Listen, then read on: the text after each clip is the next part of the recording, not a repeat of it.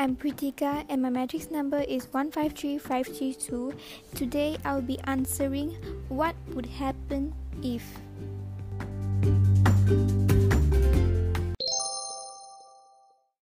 If suddenly there were no computers, tablets, or phones, we will find it very difficult, inconvenient, ineffective to live as we are very much dependent on these devices to manage our daily routine.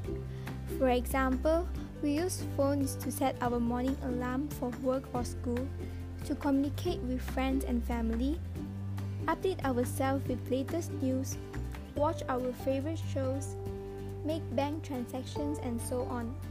Multiple tasks can be done accurately and effectively in a blink of an eye. It is needless to say that today we are so dependent on electricity that we cannot live without electricity.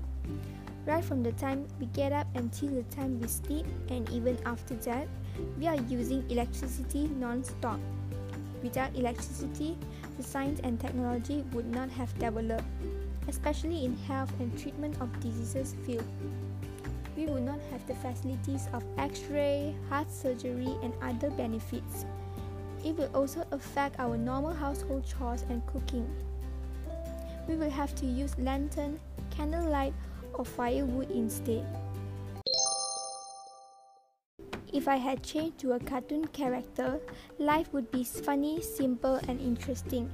At the end of the day, everything would turn out to be joyous and great as there won't be any real life problems nor drama. And I would be even happier if I get to be SpongeBob SquarePants because I would want to know how it feels like to be happy and positive every day. If animals could communicate with us, life would be more harmonized as we are able to understand their feelings and needs. For example, an animal would be able to help us when they got lost by telling us where they live. If something was wrong, a talking pet could tell you what is bothering them. Imagine how useful this would be if your pet was hurt. If I had discovered that my friend was a superhero, I would still support him and help him keep his secret. I am very curious to know what superpower he has. I would like to know more about his life as a superhero if he's willing to share his experience and lessons to me.